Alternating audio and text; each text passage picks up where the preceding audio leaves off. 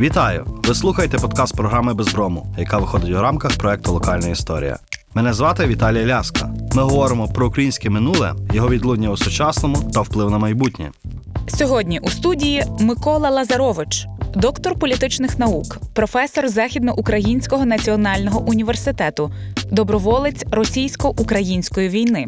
У сфері наукових інтересів політична історія українського національно-визвольного руху 1914-21 років, голодомор 32-33 років та українсько-російські відносини. Є автором і співавтором понад 530 наукових і навчально-методичних праць, зокрема 33 монографій. Доброго дня, пане Микола. Вітаю у славному місті Тернопіль. Дякую, що ви з нами. Повертаємося ми фактично на 100 років назад, серпень 2014 року, Перша світова війна. І тут у складі Австро-Угорської армії з'являється легіон українських січових стрільців. І відразу запитання: наскільки ця е, річ була така виняткова, спорадична, з'явилася не звідки? Це все ж таки можемо говорити про певні ідейні підґрунтя і про певні передумови, які витікали з е, процесів, принаймні кількох десятиліть перед тим. Так, без сумніву, ми будемо е, праві, якщо почнемо говорити з середини 19 століття. Бо саме з того часу, з часів революції 1748-49 років, е, тоді починається відродження Галичини. Була створена головна руська рада, яка сказала, що синьо-жовтий прапор це наш прапор, яка сказала, що українці в Галичині і українці в Дніпрянщині це один народ. Коли почалися зводити навіть наші імення до одного е, показника. Бо раніше не знали про українців значна частина в селах в Галичині. Називали себе русини. русинами. Так, тому що це наше споконвічне ім'я. А далі почали працювати місцеві інтелектуали, головним чином просвіта, яка мала величезний вплив на тодішнє життя, яка своїми відділеннями, філіями дійшла до найдальших сіл. А далі були е, власне приїжджі е, українці з Надніпрянщини, адже там їм забороняли займатися національно-культурною працею. Нагадаю, що навіть мова українська була заборонена, не раз заборонялася. І відповідно, оті надніпрянці е, Михайло Драгоманов, Михайло Грушевський, перший Пантелеймон Куліш почали відповідно працю. І ця праця дала серйозні плоди. Було створено партії, і вже на кінець 19 століття Галичину почали називати П'ємонтом українського національного відродження. Але чи думало тогочасне галицьке суспільство, суспільство галицьких українців е, в концептах е, самостійної України? Спочатку не думали, а згодом почали думати. Бо Драгома... Михайло Драгоманов він все ж таки не був прихильником незалежності України. Певний час за ним йшов Іван Франко. А як на мене, то це найбільший інтелектуал е, за всі часи Без серед українців. Але згодом і він зрозумів, що молодь, молодь, зокрема в русько-українській радикальній партії, там були табори старших і молодших. Молодші, молодші вимагали, щоб у програму ввести те, що буде незалежна держава. І відповідно, е, що до того, як буде створена незалежна держава, розуміли, що це певний час займе, казали, що необхідно Галичину поділити на дві частини. Так, власне, як і було, бо та штучна Українська друга. і польська. Так, бо польська вона була штучна. І відповідно в цьому плані е, Франко з часом переходить на позиції самостійницькі. І вже на е, початок, навіть на кінець 19-го, на початок 20-го століття, вже е, радикальна, демократична е, партія, соціал-демократична, вже вони мають у програмах і положення про майбутню незалежність, так щоб про незалежність йшлося. Інша справа, яким чином це треба було досягнути, і тут також знайшовся вихід, тому що ще у 1891 році на Тернопільщині в селі Купчинцях, в 1894 у Львові було створено товариство Сокіл. У 1900 році на Станіславщині, теперішній Івано-Франківщині, було створено товариство Січ. Ці товариства були ну, доволі колоритними.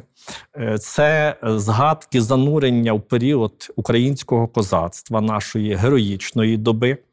Е, Це і певною мірою одяг з тих часів використовувалися. А вони ще, крім того, були і корисні в тому плані, що це і протипожежні товариства було, адже все дерев'яне, е, сіно, солома, Небезпека все горіло. була. І так, і ці товариства е, набули досить такого серйозного, серйозної популярності.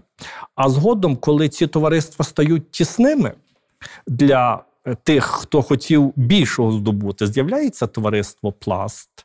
Відповідно, воно було головним чином для гімназистів, для студентів університету, які вже ставлять питання про е, військовий вишкіл, бо певний вишкіл, звичайно, був в Січах і Соколах, але він ну трошки тіло так- руханкові більше. так, таке. так, більш руханкові, без сумніву. А згодом з'являються вже товариства Січові стрільці 1, Січові стрільці 2, Мазепинський курс мілітарний, і інші такі е, національно-визнанницькі проекти, як би ми сьогодні сказали. І відповідно тут вже ставлять питання доволі радикально, що українці повинні готуватися. Кажуть, е, чи якщо читати спогади тих українських діячів, взагалі того часу, що десь уже в 10-х роках, особливо після Балканської війни 12-13 років, вже відчувалося в повітрі велика війна. Вже відчували, що щось буде. І в цей час е, суспільство українське, передусім, звичайно, мова йде про ту ініціативну меншість, передусім про молодь. Молодь починає збиратися на різні форуми, обговорюють, а як же ж повестися, якщо власне така війна буде. І приходять до висновку, що якщо війна почнеться, і якщо в двох таборах протилежних буде Російська імперія і Австро-Угорська імперія, то потрібно підтримати Австро-Угорську імперію, де українське життя ну вирує. Порівняно із Російською імперією, без сумніву. Так, в нас були певні проблеми. Ці проблеми були від поляків, які мали вплив на місцеву владу, та й власне самі були тою владою. Але разом з тим ми жили в демократичній державі.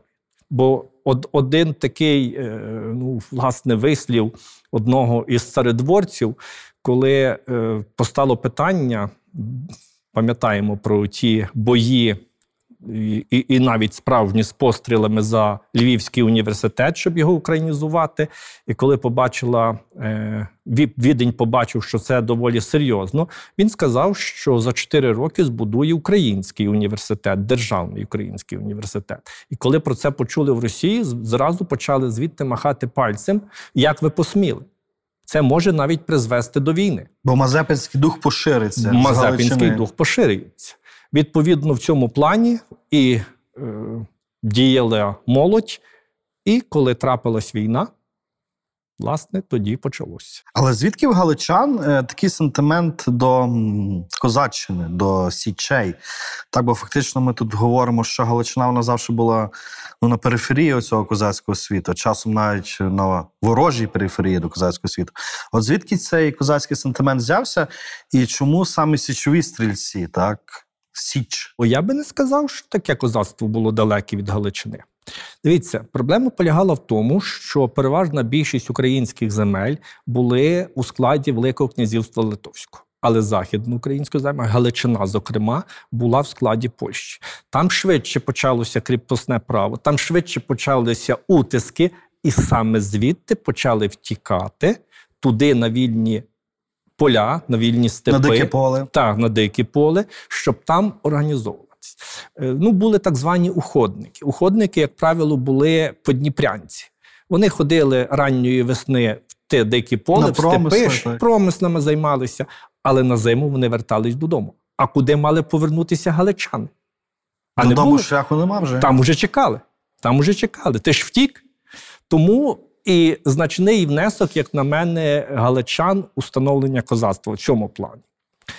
Е, А з іншого боку, а в чому мали черпати? Ну, в Галичині не хіба до Галицько-Волинської держави. Ну, це дуже дуже це вже дуже далеко, вже про це забули. Відповідно, козацтво. І Я нагадаю, що у 1709 році відбулося, відбулося повстання під проводом Мазепи, яке, на жаль, зазнало поразки. І оті майбутні січові стрільці, про яких ви згадали, вони вирішили зв'язати два етапи. Отой останній спалах національно-визвольних збройних змагань, і новітній, який мав статися. І вони це зробили. І це перша заслуга їх. Січових стрільців, які зуміли це зробити. А чому січові стрільці? Ну там взагалі е, ми, галичани, такі е, дуже часто займаємось всілякими церемоніями такими. Ну, таке є, нікуди від того не дінемося. І там так само були між Іваном Боберським, Кирилом Трильовським постійно такі, бо той один Січ ототожнював, інший ототожнював Сокіл. І, і навіть коли вже почали було сказано ну, 2 серпня 1914 року було сказано, що будемо організовувати січові стрільці. А вже 6-го, коли Росія оголосила війну Австро-Угорщині, то вже було звернено до людей, що ідіть добровольцями, бо будемо військові формування таке створювати. Постало питання, як назвати. Там, по-моєму, два дні. Дискутували, як назвати, як е, який однострій має бути і тому подібне. Тобто над речами, які мали би вирішуватися в процесі. Ну але така війна ця вступає, церемоніальність така на, на, на, на жаль була. І е, справа в тому, що стрільці зрозуміло, бо стрільці були і в Січі, і стрільці були в Соколів. Але питання січові. А чому там було що січові і, сокійські стрільці? Ну казали трохи довго, не дуже добре. Ну, все ж таки переконали, що все ж таки січові стрільці, бо аналогія була січові стрільці 1, січові стрільці 2, про які ми вже вели мову. А до речі, якщо говорити про січові стрільці 1, січові стрільці 2, то перше це було більше студентів там, а друге було більше з робітників. І друге очолював Дашкевич. І доволі е, цікавий такий е, нюанс. Якщо січові стрільці 1, як і інші парамілітарні організації, як українські, так і неукраїнські, користувалися зброєю держави, тобто австро-угорською, то січові стрільці 2 сказали, що ми не можемо здобути незалежність з чужою зброєю. Ми маємо мати свою зброю. І купляли.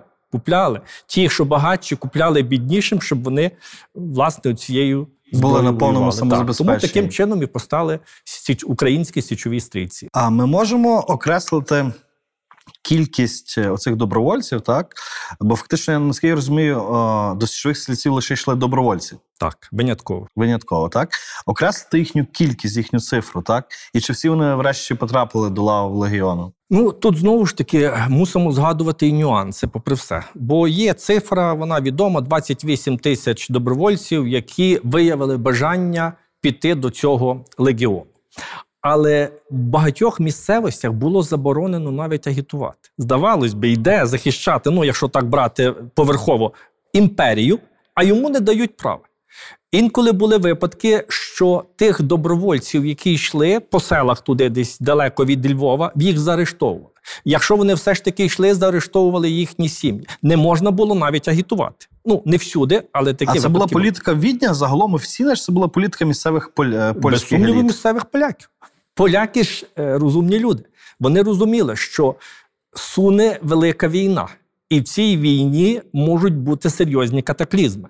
А вони що хотіли? А вони хотіли відновити свою державу. А що, що вони хотіли? А вони хотіли, щоб Галичина стала частиною цієї держави. І відповідно, чим менша потуга буде українська, тим легше їм буде згодом е, цю державу здобути і втримати, і українські землі у її складі. Тому, власне, е, січові стрільці йшли добровольцями, е, інколи йшло по чотири, по троє з хати, йшли брати, як три брати косаки йшли, е, низка інших, власне, відомих стрільців, ну, трохи не сім'ями йшли. Але згодом Росія настільки мова йде про Галицьку битву, настільки потужно наступала, що деякі повіти були просто відсічені від Львова, а згодом і від Стрия. Там блискавично. Так, блискавично. І не могли в житті е, добровольці пройти через ті заслони, образно кажучи. Бо ясно, що роз'їзди козацькі, російські козацькі їзд були Ну, та і тому лінія фронту, Так, без сумніву. І лінія фронту, і хто б їх туди пустив. Відповідно, е, до кінця серпня. Ті січові стрільці, передусім львівські, із околиць, вони займалися на Кайзервальді у Львові, і вже наприкінці е, серпня, на початку вересня, вони змушені були так само виїхати зі Львова, бо наступала російська армія. Відповідно, вони приїхали до Стрия, в стрію зібралося ну так, десь 8-10 тисяч добровольців, які зуміли там туди е, дібратися. І всі були переконані, що вони будуть у цьому легіоні. Але ще раніше. І про це знав і Михайло Галущинський, перший. Ну е, тут як, як сказати, бо перший формальний чи, чи такий тимчасовий, вірніше, був Рожанковський. Командир, так, Так. Але е, тоді поставили завдання перед січовими стрільцями, що піти на Почаїв і відвоювати Почаїв від московського війська. Люди, які по суті не вміли. Не вміли тримати. Якщо ми почитаємо сп- спогади, Там, більшість не знали, як тримати почає, ті. Бо, бо ми собі думаємо, ну то ж ті всі січові стрільці 1, січові стрільці 2. Та ні. Бо тих, хто кого мобілізували, то ті пішли у стяги власне австро-угорські, а тут ті, хто залишився, хто мав якісь проблеми зі здоров'ям, кого просто не взяли. Тому в цьому плані е, Роженковський відмовився, сказав, що я на убій е, молодих хлопців не поведу. І за це його зняли. Відповідно, Михайло е, Галущинський знав про те, що візьмуть дві тисячі. Дві тисячі, не більше.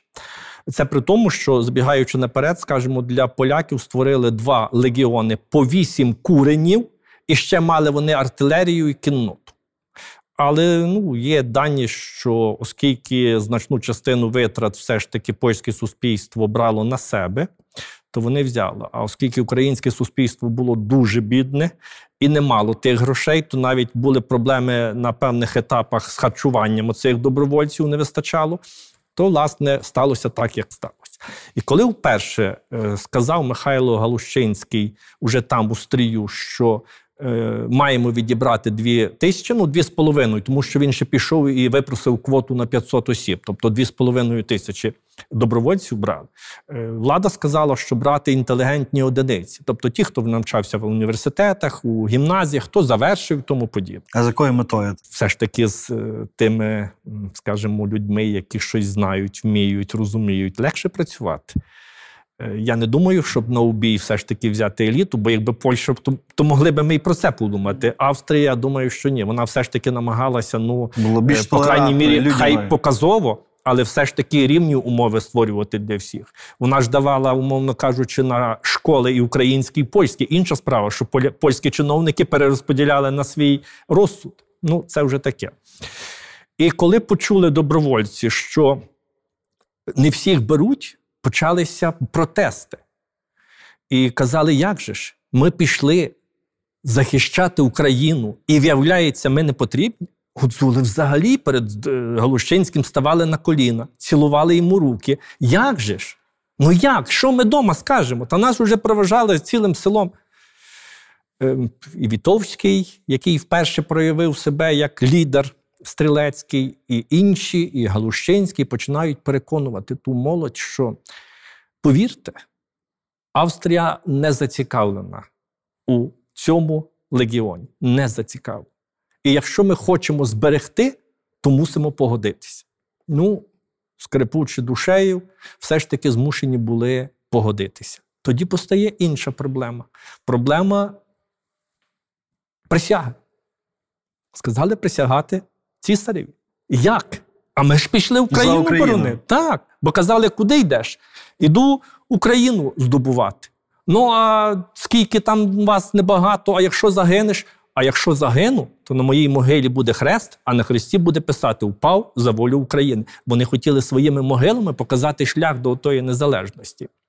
І відповідно, як? І знов переконую і Вітовський, і Галущинський, і інші, мусимо погодитися. Присягу прийняли на вірність цісареві. Ну, там є багато спогадів, як там гомоніли, кожен собі хтось молився, хтось Шевченка читав, ну але менше з тим, ніби формально воно було виконано. Ну і за різними даними е, того самого дня на після обіду чи на другий день було прийнято українську присягу на вірність українському народові. Але це була присяга внутрішньо у Так, без сумніву. Ну, отець Нежанківський приймав, що священник був, якого пізніше уже Поляки розстріляли. так, так. Повертаючись до створення легіону, е, що ми можемо сказати про його структуру і, врешті, про командування? І наскільки австро-угорське командування військове було лояльне і до цих всіх речей, тут починаючи від уніформи, закінчуючи титулатурою і, врешті, українцями, старшинами, офіцерами. Ну, загалом, е, у нас взагалі ми неправильно говоримо, коли кажемо тільки легіон. І коли ще й пишемо слово легіон з великої букви.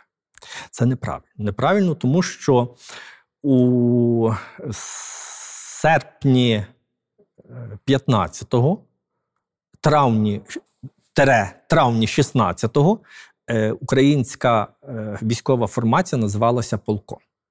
Тобто, очевидно, було і я вже так, по крайній мірі, намагаюся писати: легіон, коса, полк. І з малої букви, звичайно. Українські січові стрільці, там вже як хто, бо в нас вже останнім часом так на німецький такий манер, що всі іменники практично з великої букви. Я думаю, що все ж таки першу українське з великої, далі з малої. Відповідно, в цьому плані е, легіон чи полк, ну, перш за все про легіон говоримо, він поділявся на курені. Спочатково було створено два з половиною курені. Курені ділилися на сотні. Сотні ділилися на чети, не чоти, бо чоти були в українській повстанській, а саме чети, четар, не чотар. Відповідно, були й певні допоміжні, як е, будівельна сотня, е, піонірська форм, е, сотня, та, яка мости будувала і тому подібне. Ну і, і низку інших тих, які потрібні було для нормального функціонування. Це що стосується цього бойового аспекту. Але разом з тим, невдовзі стало зрозумілим, що потрібно поповнювати легіон, тому що стрільці борються, гинуть, поранені. Відповідно, було створено запасний курінь чи запасна сотня, вірніше, який війшов в історію як кіш українських січових стрільців за отим козацьким е, звичаєм. Власне, згодом з коша виділився вишкіл, бо потрібно було е, навчати новобранців. А постійно ж відбувався той процес. Новобранці відходили, хтось там десь хворів, помирав, гинув, ну і тому подібне. Тому в цьому плані е, кіш і вишкіл були досить такими формаціями.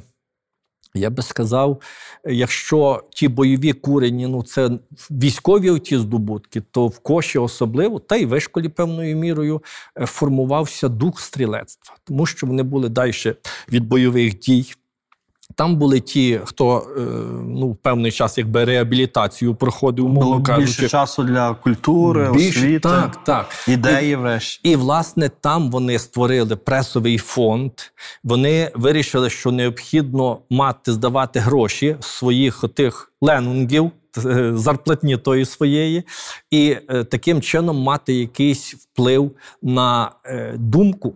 Відповідно, шляхи, журнал відомий на той час, він певний час був стрілецьким. Потім світ журнал так само був стрілецьким і за фінансуванням, і за тими людьми, які там працювали. Це стрілецтво, яке зналося на тих речах і вміли писати. Ну, верніше, вміли писати не, не просто писати, а вміли писати як журналісти і тому подібне.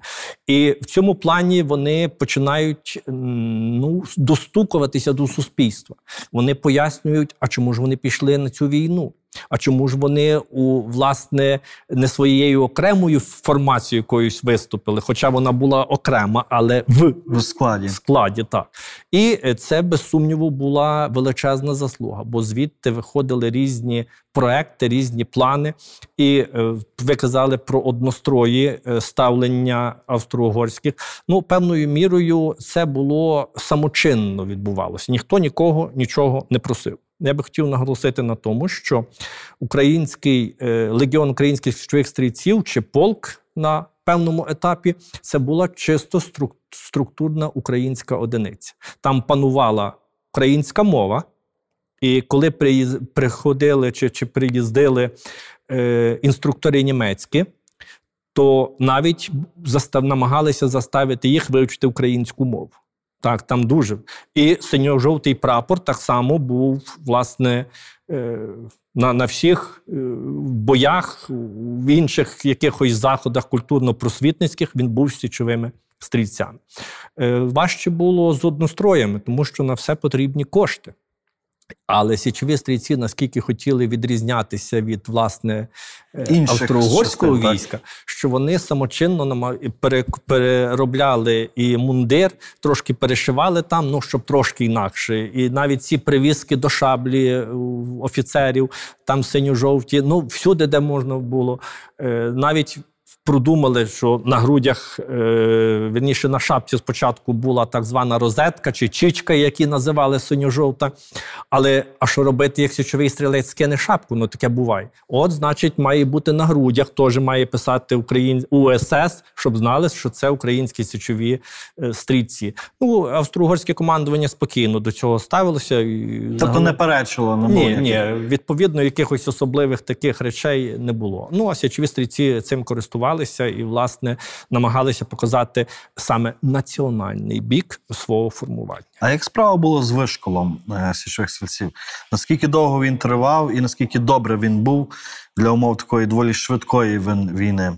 Він був хороший. Він був хороший, тому що, е, як правило, вишколом займалися німецькі старшини, підстаршини.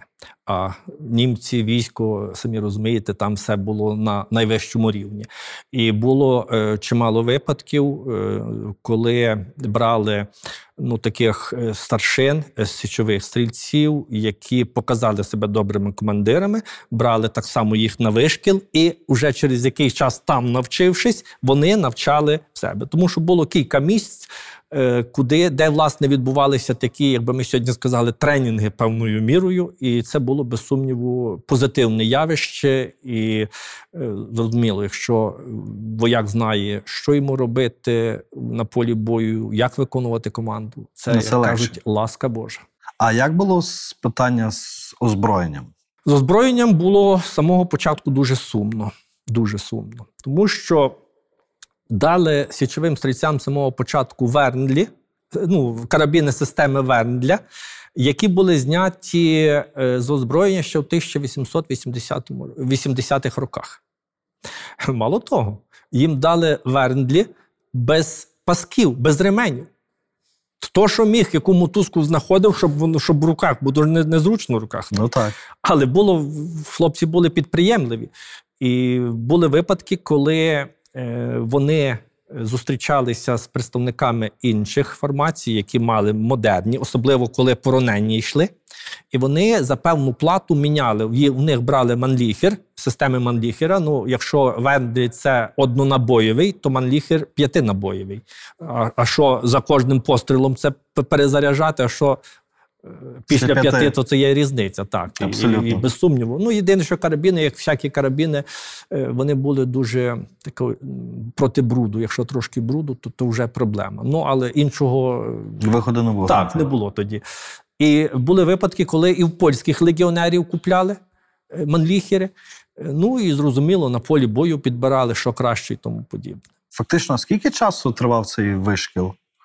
Коли було, коли відбулося перше бойове хрещення українських січових стрільців? Перше бойове хрещення, бо вже е, з 10 вересня е, 1914 року почали виходити на фронт, але почали виходити. А безпосередньо Зіткнення зіткнення стріляли ті в тих, ті в тих. Це 25 вересня 1914 року, коли е, дві чити е, сотні. Оспа Семенюка зійшлися ну, десь в районі Турки, на шляху Турка-Сянки. І там вони зійшлися. Ну, ніби вбитих не було, на щастя, з нашого боку. І, Але на жаль, менше місяця, трошки більше місяця від часу створення. Так, і там взагалі не йде мова про якісь е, особливо. це. Так, особливо нічого там не сталося. Ви, до речі, питали про структуру, але треба звернути увагу, що з самого початку ну, якийсь такий кепський наказ був від австро-угорського. Е, Ну, багато хто вважає, що це сталося, це був своєрідний підступ поляків, коли всю стрілецьку формацію поділили на двадцятки, по 20 стрільців. Це вересень, кінець вересня, особливо жовтень, і пізніше там був. Це були своєрідні, мали стати своєрідні диверсійні групи, яких мали закидати в тил до російських військ. Ну, все мали робити, ясно, там десь щось під, підривати, десь вбивати і тому подібне, що диверсанти роблять. Коїти там та Це, ось, це дуже погано вплинуло на, е, на той час легіон українських січових стрільців, особливо коли е, зима почалася, коли багато замерзали. А першою такою серйозною бойовою звитягою січових стрільців стала Маківка. Так Е, в чому стратегічна цінність е, цієї битви і як там проявили себе січові стрільці? Ну, справа в тому, що е, росіяни намагалися поминути південну австро-угорську армію і піти в Австро-Угорщину. Маківка була тою, якби образно кажучи, фортецею, Природньою такою. природньою, ну, власне, людською, я би сказав. Будь... Ну так. То в цьому плані січові стрільці проявили себе як найкращим чином. І якщо читати спогади отої молоді, як вони казали, як вони погано про росіян, до речі, відгукувалися, тому що росіяни були дуже брехливі, піднімали руки, казали, що все, все, ми здаємося. Як тільки ті відволікалися, вони зразу і, і, і зненацька нападали. Кажуть, то, то має бути якась якийсь порядок. честь, так, так. військова честь, без сумніву. І е, певний відтинок е, фронту на Маківці був 29 квітня, 2 травня, власне, де січові стрільці героїчно ту маківку обороняли.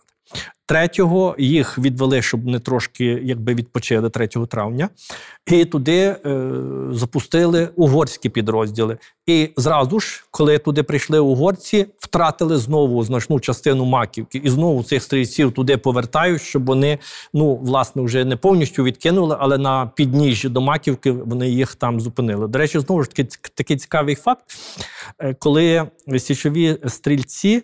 Під час бою я читав один такий випадок, коли е, сказали е, угорські підрозділи, давайте ми будемо разом. І це на Маківці було.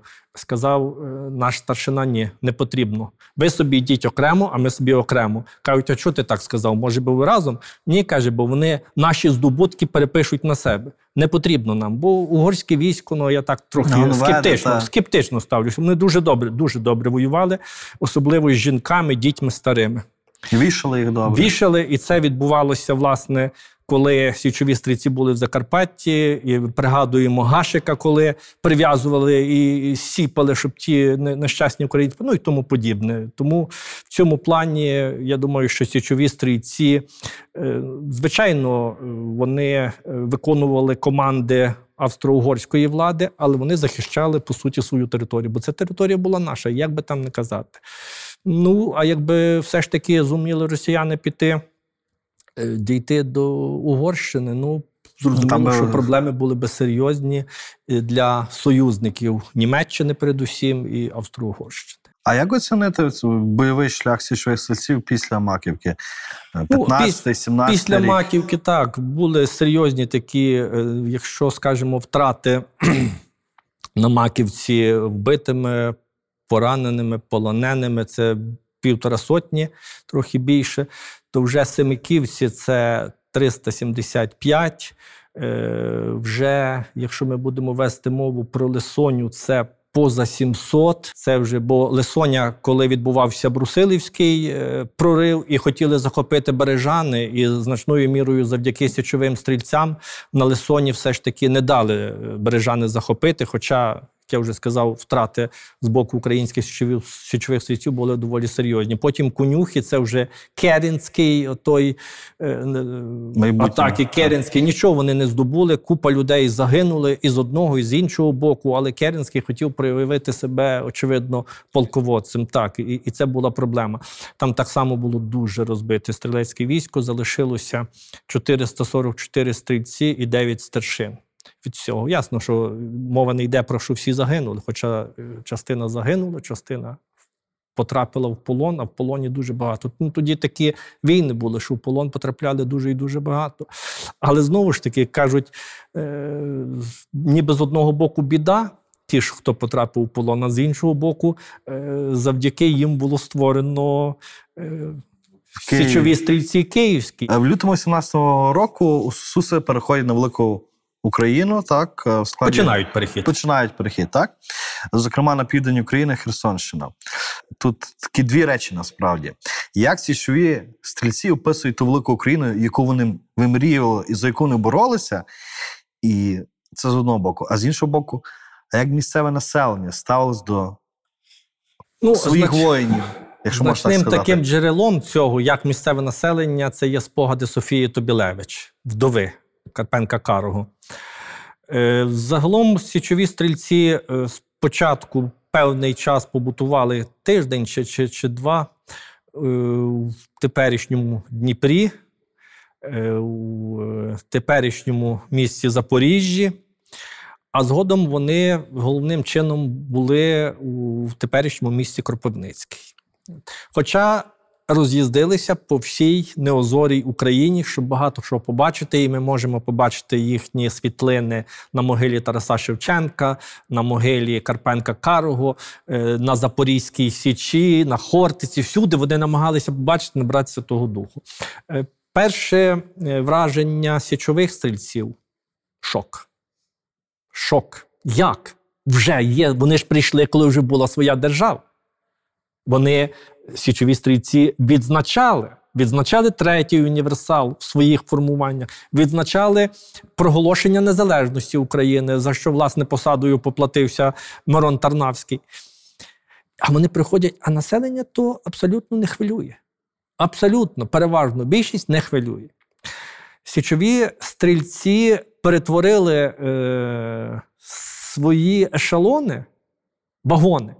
Ну, по суті, на все було списано. Слава Україні. Е, відповідно, все, що стосується таких, що хай живе вільна Україна і тому подібне. Е, бережіть Україну. Тобто, щоб таким чином якось вплинути на місцеве населення. А згодом вони самі починають намагатися щось робити. Як тільки вони з'являються в якомусь новому населеному пункті, вони е, зразу старалися шукати якийсь отой, ну як сказати, осередок українства.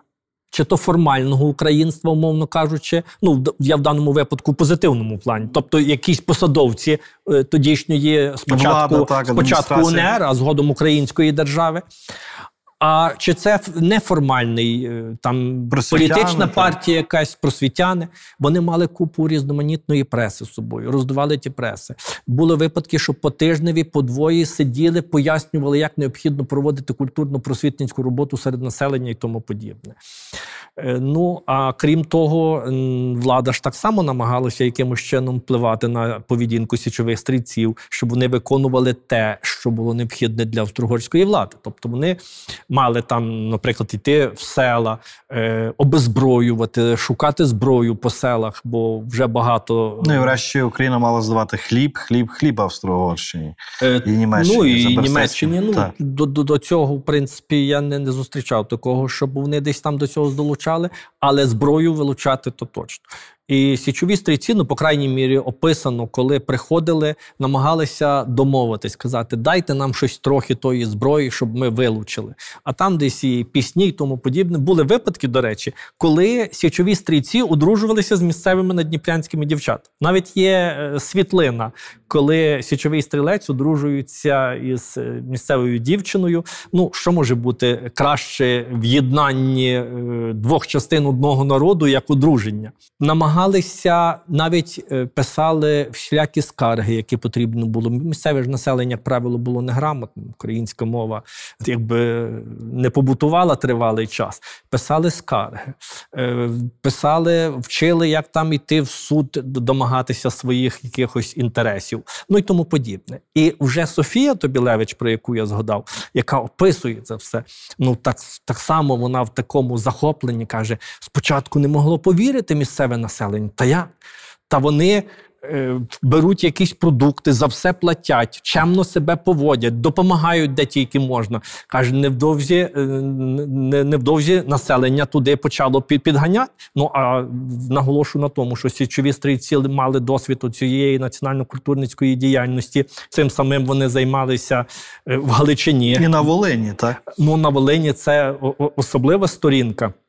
Коли було поза 100 шкіл відкрито, і е, ну, зокрема, Никифор Гірняк, е, сотник Никифор Гірняк каже, що на січових стрільців припало десь 85 українських шкіл. Це були перші українські школи. Ніколи там шкіл українських не було. І відповідно, е, ми вже до, до, до початку сьогоднішньої зустрічі говорили, що власне може завдяки тим школам і українська повстанська армія зародилась саме на Волині. Бо що таке тоді було створити школу?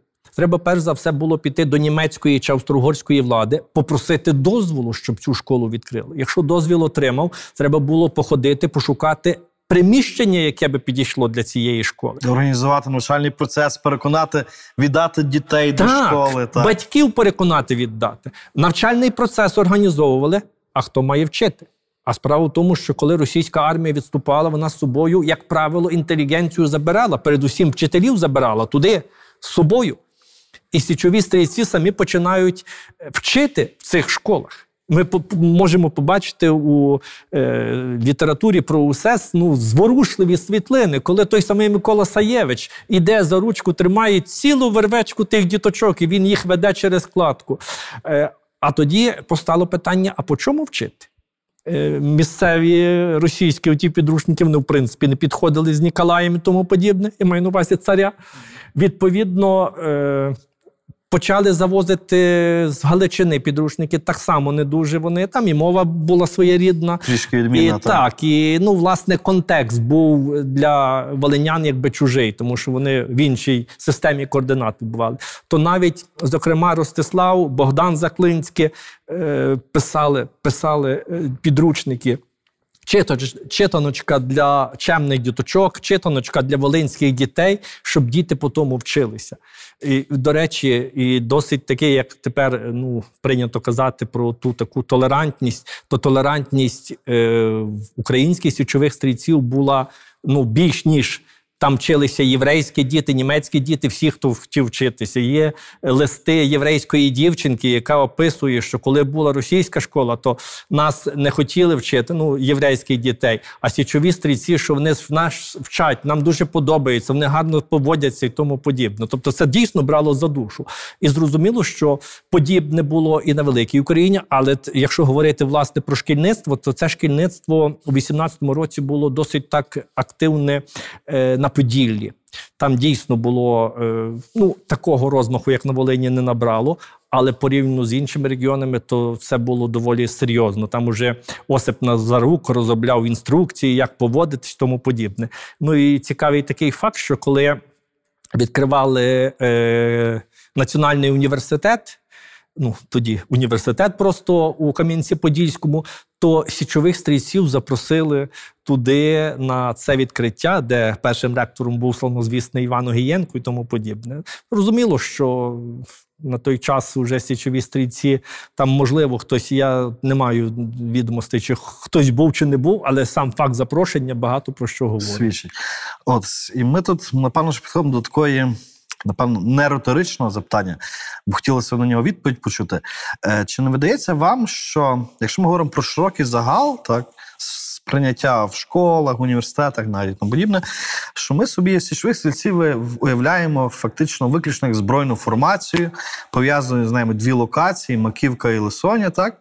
І зовсім ми не знаємо про їхні культурницькі можемо сказати, подвиги, так? Е, І тут запитання: чи не видається вам, що легіон січових, ну, чи легіон, чи полк, чи залом українські січові стрільці е, були радше їхня збройна боротьба це добре, але їхня заслуга полягає в іншому, так, у цій національно-культурній сфері. Ну, якщо ми візьмемо документи, якщо ми візьмемо архівні матеріали, ми не знайдемо такого, щоб там писало стрілецька ідеологія базувалась на. Нема такого. Але аналізуючи це, е, січові стрільці були темою моєї кандидатської дисертації колись, аналізуючи ті документи, е, аналізуючи дописи стрілецькі, я прийшов до висновку, що стрілецька ідеологія базувалася на трьох китах: це самостійність держави, це соборність держави, і третє це опора на сили власного народу. Відповідно, якщо брати третю складову, з народом якось треба комунікувати, щоб народ був готовий, коли прийде час. І що він ставав нацією. Так, і так само ми можемо вести мову про організацію українських націоналістів чи про УВО, коли вони так само казали, що треба, щоб народ горів. От тоді ще ці ідеї зароджуються в стрілецтві. Тому вони все роблять від них залежне, щоб впливати на почування місцевого населення. Відповідно, у своєму середовищі ми вже говорили про структуру, говорили про е, кіш, вишкіл. Зокрема, в коші було створено різноманітні е, гуртки. Ці гуртки були як для внутрішнього споживання, тобто, передусім, новобранців необхідно було вишколювати, пояснювати і тому подібне. Бо спочатку це були гімназисти, люди, які горіли тою любов'ю до України. А потім і вже боротися. пішли селяни. А мабуть. потім пішли рі, різні, Різні люди. До речі, хотів би наголосити, що перший, якщо взяти склад, це була молодь. До 27 років 91%. Ну, за підрахунками Осипа Назарука. І в цьому плані вони намагалися. А, а як е, намагатися впливати на населення? Ну, розуміємо, що навіть сьогодні, коли суспільство вже ну, ген-ген не таке, але інколи до того студента дуже тяжко достукатися. А як достукатися до простого селянина? Які мають свої клопоти. З, висо... так, з високими якимись матеріями. Тому вирішили іншим шляхом йти.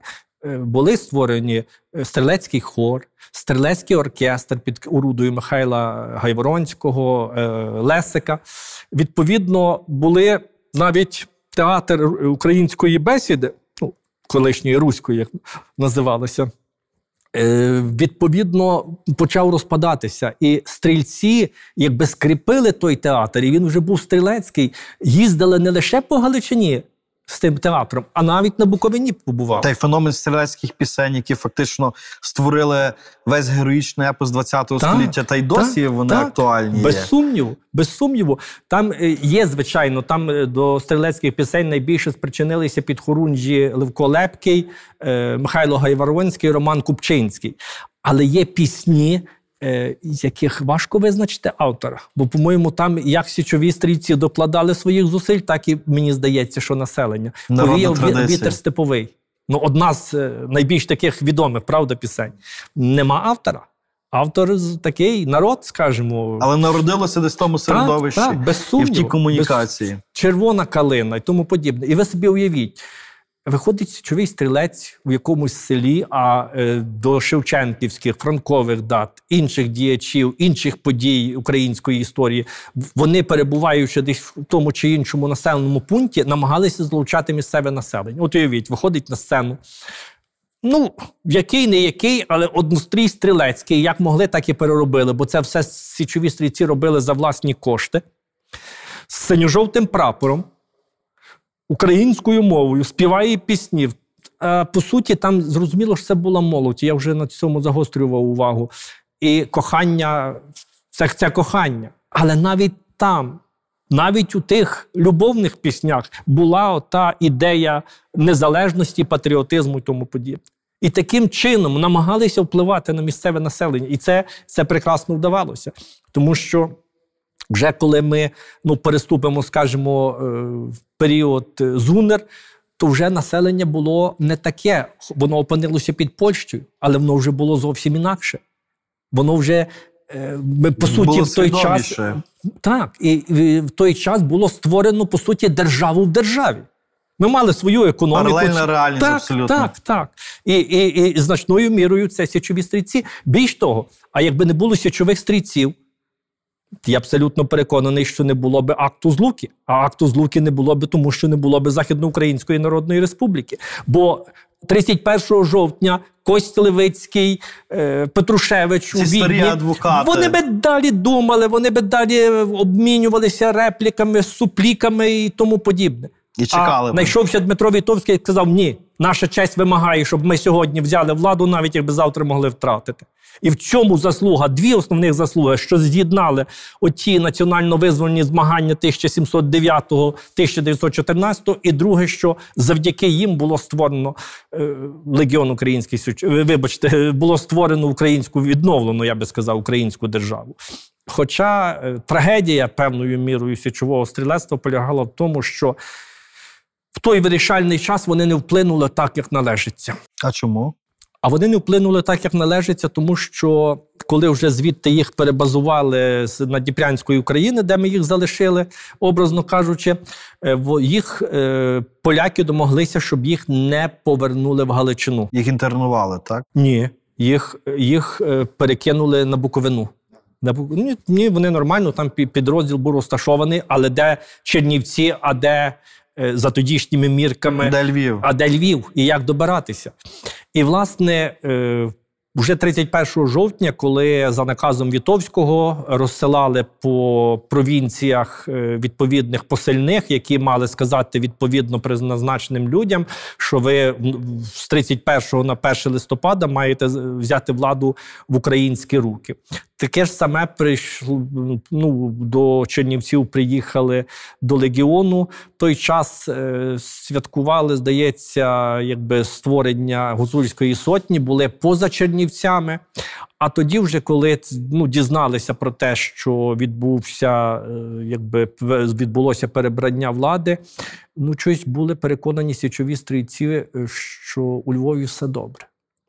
Що там все обсаджено, а вони кажуть, то ми вже тут, в тут Буковині. боронити. Ми тут маємо це зробити, Буковина. Бо ж е, коли було проголошено е, 18-19 жовтня про створення держави З Буковиною. Буковиною, і з Закарпаттям і Галичиною, то, то вже ми беремо Буковину до себе. Водночас, згадуючи ці трагічні сторінки українського державотворення, згадується ще одна формація, схожа за назвою, трішки інша за суттю, очевидно, але Галицько-Буковинський курінь, чи пізніше січових стрільців, Так. конувалець і тому подібне. І тут виникають два запитання. Перше запитання в контексті нашої розмови: що це були за січові стрільці, і чи були це ті так, колишні, так? А друге питання: оця фраза конувальця на Львів через Київ. Наскільки вона була ну, оптимальною для того часу? Бо ми вже говорили, що січові стрільці були в Буковині і вирішили Буковину порядкувати, робити українською. Натомість Львів, одні в Києві, другі на Буковині, і Львів. Львів покинутий фактично. Так, ну що стосується Галицько-Буковинського курення, так, без сумніву, що там були січові стрільці, але там було чимало військовополонених українців австро-угорської армії і з Буковини, і з Галичини. І правдами і неправдами втікали з полону або їх відпускали, але, як правило, самі втікали, в тому числі і січові стрільці. Звідти, до речі, було цікаво, коли втікали аж звідти, по-моєму, з-під Саратова. І бібліотеку, яку мали українських книг, з собою тащили так само. Свідчення своєрідне, такий нюанс, але мені здається, доволі Показовий, так, показовий, так. без сумніву. І відповідно, прибувши до Києва, вони ну, намагалися десь якби свою силу, знання, вміння, бажання е, долучити. І почав формуватися цей Галицько-Буковинський курінь. Ну там були всі нюанси власне австро-угорської армії. Ну хтось е, не дуже хотів воювати, е, тому що це е, ну не були січові стрільці. Там січових стрільців було мало. І коли е, коновалець бере владу у свої руки, він на провідні посади висуває колишніх українських січових стрільців. І відповідно зовсім по-іншому, як кажуть, інструмент заграв. Зовсім по-іншому сталося. Ну, скажу, що були в охороні е, Михайла Грушевського. е, Цей полк був.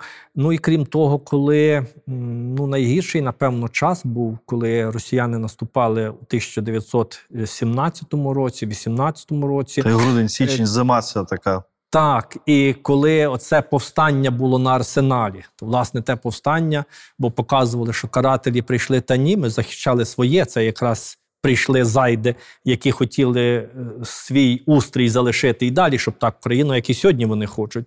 Але власне. е, Проявили себе з найкращого боку. Е, Без сумніву, що січові стрільці, київські, як їх прийнято називати, і українські стрільці між собою комунікували, е, присилали делегації одні до одних. Ну і що стосується коновальця, важко сказати в тих, в тих часах, Як, як було, як було зробити? краще зробити, так? Як, би, як без знаття. Е, Як З одного боку, впадеш, так, Київ є Київ, і Київ є осердя, Київ є центр, Київ є своєрідною значною притягальною силою. Е, Ну, так само могли вони собі думати, що пізніше сталося, коли поляки і росіяни уклали Ризький договір. Таке могло бути. Ну, по через Київ, бачите, як воно виходило потім, уже коли Симон Петлюра, коли віддано було Галичину. Так, це, це було дуже трагічні часи. Без сумніву, що ми можемо, як кажуть, посипати голову попелом, але е, є надзвичайно гарна світла сторінка. Це проголошення все ж таки Західноукраїнської Народної Республіки. На той час існувала Українська Народна Республіка акт Злуки. 22 січня, Так. акт Злуки. І, і ще раз скажу, що не було би без січових стрільців у цієї найсвітлішої сторінки наших національно-визвольних змагань початку ХХ століття. Я думаю, що наша розмова може стати такою невеличкою цеглинкою, але цеглинкою у розумінні тих складних процесів сторічної давнини, в тім числі. Дякую, пане Миколо, за розмову. Хай щастить. І побільше вам таких передач, бо вони так само є тими цеглинками. Дякую.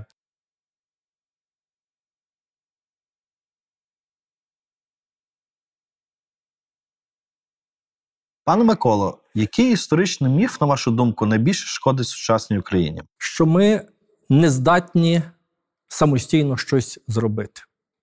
Ми здатні все. Просто треба бажання і волю. А яка ключова подія, на вашу думку, змінила хід української історії? Ну, я захоплений все ж таки нашою княжою державою і вважаю, що то був настільки потужний, настільки потужне підґрунтя, що ми, виявивши справжню волю, могли досить серйозним поступом іти, так само, як і наші сусіди, не припиняючи своєї державності. Хто з українців відіграв важливу роль в нашому минулому, але про нього ми або мало знаємо, або взагалі не говоримо чи знаємо. Ну, мені здається, що дуже часто е, ми несправедливі до Богдана Хмельницького. Бо і Шевченко досить його так припечатав, та й не тільки. А ця людина була залізної волі. Це людина, яка е, ну, зробила все для того, щоб створити державу. Кажуть, а для чого він пішов? А що йому було робити? Йому потрібно було мати якогось патрона, що якби освятив ту державу, бо інакше би нас не визнали. І він намагався це зробити. Я абсолютно переконаний, якби Бог дав Богданові Хмельницькому ще з 10-15 років життя, все би було по-іншому. Е, Богдан Хмельницький розумів головне, що птах з одним крилом не літає. Відповідно, він намагався поєднувати інтереси дуків, багачів і отої голоти, бідноти.